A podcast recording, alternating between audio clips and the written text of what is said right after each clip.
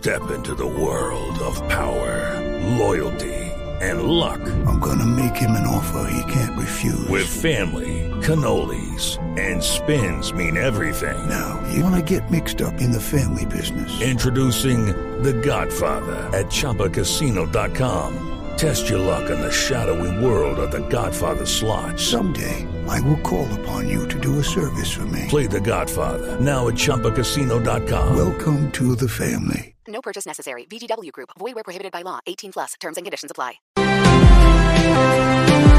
10 en punto. Hoy decides si te pones del lado del pueblo o lo masacras. Será tu decisión pasar a la historia como un libertario o como un tirano. Así comienza el video que grabó una parte de la familia del general Vladimir Padrino López, hoy ministro de Defensa y casi que único bastión de Nicolás Maduro, desde el exilio, pidiéndole que se ponga del lado correcto de la historia. Ernesto Padrino es primo del general Padrino López, está en Miami, nos atiende a esta hora. Don Ernesto, buenos días. Muy buenos días, Ricardo. Gracias por invitarme a tu programa. Tengo una duda, ¿usted es el que pronuncia esas palabras que acabo de leer? Es correcto. Son palabras mías. ¿Por qué decide la familia de, de, Vladimir Padrino enviarle este video? Pero no solamente enviárselo, sino que lo hacen público. Todos terminamos conociendo que la familia de, de tal vez el hombre fuerte hoy, que está al lado de Nicolás Maduro, le piden que, que cese esa actuación y que se ponga del lado de Juan Guaidó. Te voy a explicar algo, mira. Este, toda la familia Padrino, eh, esto no es nuevo, yo primero hice unos videos en el 2017, hice una carta pública, ¿ok? Este, llamando a la reflexión, después hice una serie de videos y una serie de entrevistas en televisión. Eso fue en abril del 2017, la última vez que estuve en Venezuela, y vi con mis propios ojos, con mis propios ojos cómo la gente se moría de hambre, cómo la gente comía de la basura.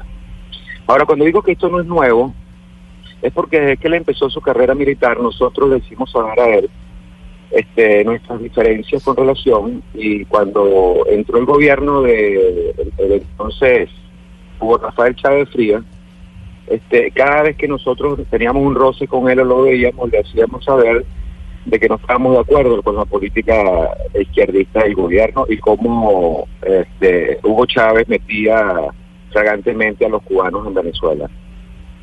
Este, tampoco estábamos de acuerdo con la economía, cómo se estaba manejando la economía, porque nosotros en Venezuela teníamos una fábrica de pintura y pertenecíamos a Fede Cámaras. O sea que estoy hablando de que esto es un problema desde que él era capitán. ¿En qué momento se da la ruptura, estado... don Ernesto, discúlpeme, en qué momento se da la ruptura entre, entre esta parte de la familia Padrino y el general Vladimir Padrino? Mira, no es esta parte, es todas las partes de la familia Padrino y te voy a explicar por qué. La mayor parte de la familia Padrino se encuentra en Venezuela. Este, algunos en el interior del país, en el estado Monagas, hay, hay bastante familia Padrino, y el resto más que todo concentrado en la capital. Aquí no hay ningún padrino que no esté sufriendo este por el problema de la, energía eléctrica, por el problema del agua potable, por el problema de que el sueldo no le alcance, por el problema de que se, se, está desnutriendo la gente. En Venezuela está sufriendo todo el mundo. Lo que pasa y la diferencia está en que nosotros nos encontramos en el extranjero porque hace siete años, viendo la política del Estado, nosotros decidimos migrar del país pero los que están allá en Venezuela están amarrados, están amenazados. Y ellos no pueden dirigirse a Vladimir, ellos no pueden hacer, porque nosotros nos cansamos de pedírselos privadamente, de que él entendiera de que ese no era el rumbo y de que nos estaban llevando a un país de miseria. Entonces, nosotros aquí, yo específicamente, empecé a llamarle la atención y empecé a hacerlo público.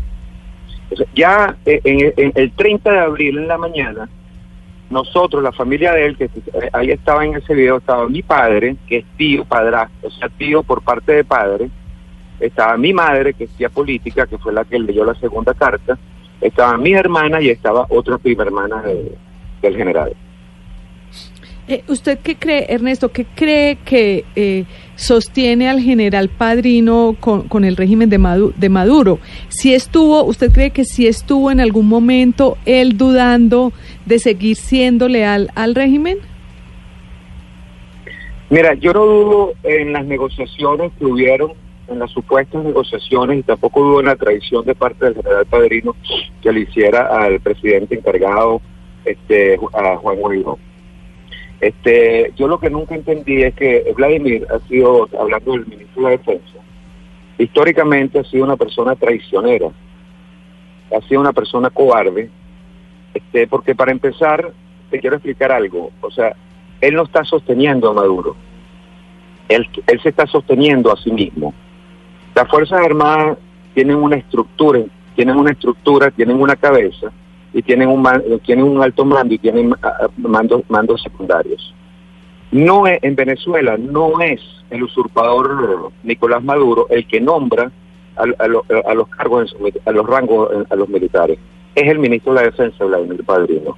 O sea, él tiene su estructura bien, bien formada y él no depende de, de ninguna persona para él manejar las Fuerzas Armadas. Por lo tanto, yo les quiero decir a ustedes que él es, el, él es la cabeza de las Fuerzas Armadas y él tiene control total sobre las Fuerzas Armadas.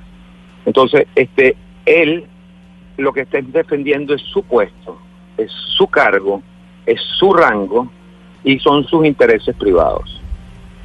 Ernesto, para finalizar quiero preguntarles si ustedes confían desde la familia realmente que, que ese interés del general Padrino de defender su cargo, de defender sus privilegios, de defender su estatus, puede cambiar. De hecho, por eso tal vez le envían ese video, ese comunicado público. Bueno, de hecho tiene, hay una periodista de Venezuela que tiene, o sea, tiene, está muy arreglada al sector militar, que se llama Belice Pacheco. Ella tuiteó esta mañana de que ciertamente hace tres semanas eh, Michael Moreno, que es el presidente del Tribunal Supremo de Justicia, un delincuente, por cierto, este, y Vladimir Padrino habían pactado hace tres semanas este, eh, apoyar al presidente Guaidó, pero que las exigencias de la Padrino eran demasiado altas. Las exigencias simplemente eran que le respetaran y lo mantuvieran a él en el poder. Ahora bien, este cuestiones que dice y dice Pacheco que fueron afectadas por, por la oposición venezolana para terminar de salir del régimen de Nicolás Maduro. Ahora bien, yo no estoy en Venezuela, yo la última vez que conversé con Vladimir Padrino fue en abril del 2017, que le hice saber que no estaba de acuerdo con lo que él estaba haciendo, y no te puedo decir qué fue lo que pasó.